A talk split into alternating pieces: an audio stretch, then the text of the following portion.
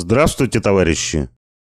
В эфире обзор совместного 188-го выпуска общественно-политической газеты «Народная правда» и первого выпуска газеты «За рабочий класс». После разрушения СССР американский финансовый капитал и его пособники подталкивали прежде братские народы к войне между собой. После государственного переворота 2014 года Украинский народ оказался под властью американского фашизма во внешней политике. В интересах американского фашизма киевский режим развязал гражданскую войну против народа Донбасса. Россия все эти годы помогала Донецкой и Луганской народным республикам, а в феврале 2022 года начала специальную военную операцию с целью их защиты от фашистской агрессии. Об основаниях нашей будущей победы в этой схватке и о роли российского рабочего класса в достижении победы читайте на первой странице в статьях «Почему Россия победит» и «Инициатива трудящихся фронту». Сознательность проявляется не только в действиях каждого рабочего на своем месте, но и в организации коллективных действий.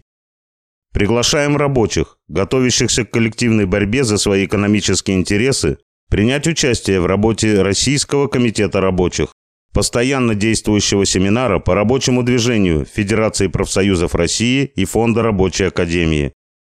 5-6 ноября 2022 года в Нижнем Новгороде. Тема семинара – выполнение программы профсоюзов, задачи коллективных действий. В повестке дня. Первое. О коллективной борьбе за осуществление предоставленных законом прав работников. Второе. Представление делегатами РКР проектов прогрессивных коллективных договоров для своих предприятий и основных положений, выжимок из этих проектов. Третье. Коллективная защита от неправомерных действий работодателя при принятии локальных нормативных актов. На заседание направляются рабочие, делегаты инициативных групп рабочих.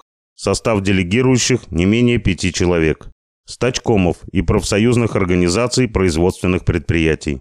Делегирование подтверждается выпиской из протокола собрания инициативной группы рабочих, профсоюзной группы, заседания стачкома, правкома.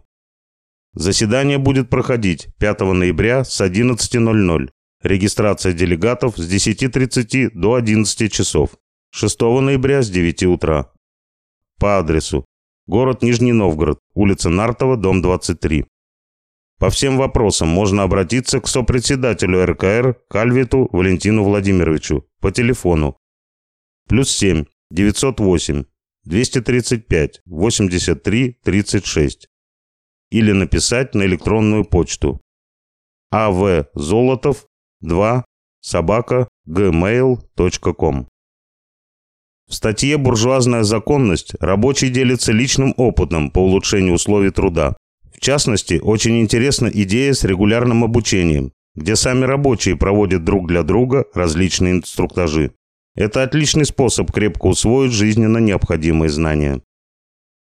20 августа в поселке Ульяновка прошла Российская научно-практическая конференция, организованная Красным университетом Фонда рабочей академии, Фондом содействия обучению рабочих и Ленинградским интернет-телевидением len.ru. Репортаж об этой конференции опубликован в первом номере российской общественно-политической газеты «За рабочий класс».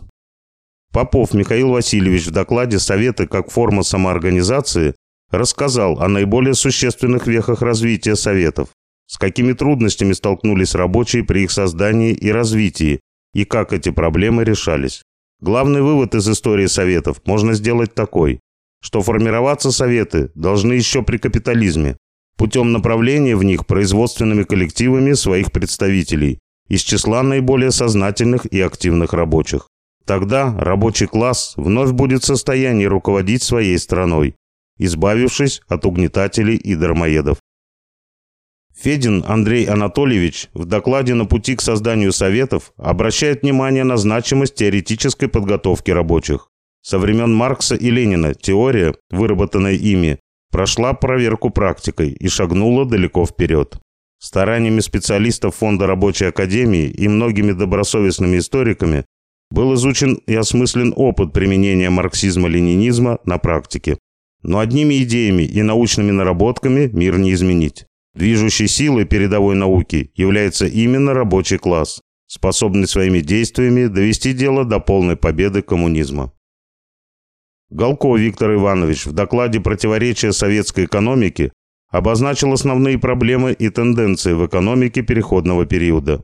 А именно, важно понимать, что революция сама по себе – дело большое, но далее предстоит колоссальная работа по переустройству экономики на новые рельсы для решения революционных задач и достижения целей коммунистического общества, обеспечения полного благосостояния и свободного всестороннего развития всех членов общества. Казеннов Александр Сергеевич в докладе «Отпечатки социализма в капитализме» осмысливает следы разрушенного социализма в современной капиталистической России. Многое, что мы воспринимаем как данность, на самом деле когда-то было завоевано кровью и добыто потом. Нынешний правящий класс кусочек за кусочком стремится отвоевать все обратно, и во многом это ему удается. Однако есть масса примеров, когда и сегодня удается с успехом отражать буржуазные нападки. Понятно, что в глухой обороне улучшений ждать не приходится. Поэтому необходимо проявить силу воли и двигаться вперед. Благо есть с кого взять пример, знания и опыт. Фрагменты докладов вы можете прочитать на страницах газеты, а полные версии прочитать в готовящемся сборнике или прослушать на YouTube-канале Фонда Рабочей Академии. Товарищи рабочие и трудящиеся, сегодня, как и сто лет назад, только ваша коллективная воля способна восстановить экономику страны. Начало этой большой задачи – самоорганизация в инициативных комитетах и профсоюзах, составление проектов коллективных договоров и выжимок с указанием общих требований, выгодных трудовому коллективу. Закончить хочу словами Михаила Васильевича Попова. Наступили буржуазные времена, Самое время поэтому вспомнить, что советы родились при феодальном строе, распространились при буржуазном строе как форма самоорганизации трудящихся и несут в себе потенциал решения не только экономических, но и политических вопросов. Так что самое время широко развернуть экономическую борьбу за принятие прогрессивных проектов коллективных договоров, используя для ее поддержки и организации, создаваемые по представительству от забастовочных комитетов, советы. Ждите совместный выпуск газет «Народная правда» и «За рабочий класс» у проходных ваших заводов уже в ближайшие дни.